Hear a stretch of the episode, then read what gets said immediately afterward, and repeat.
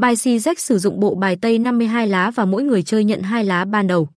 Trong quá trình chơi, thành viên có thể bốc thêm những lá khác để tổng điểm càng gần hoặc bằng 21. Số lượng thành viên tham gia trong cách chơi xì rách là từ 2-4 người, một người làm nhà cái. Mỗi tân thủ cược một số tiền cho mỗi ván, nếu thắng bạn nhận được tiền thưởng và ngược lại thua thì mất toàn bộ. Nhà cái phải có số tiền lớn hơn hoặc bằng tổng cược của tất cả người chơi.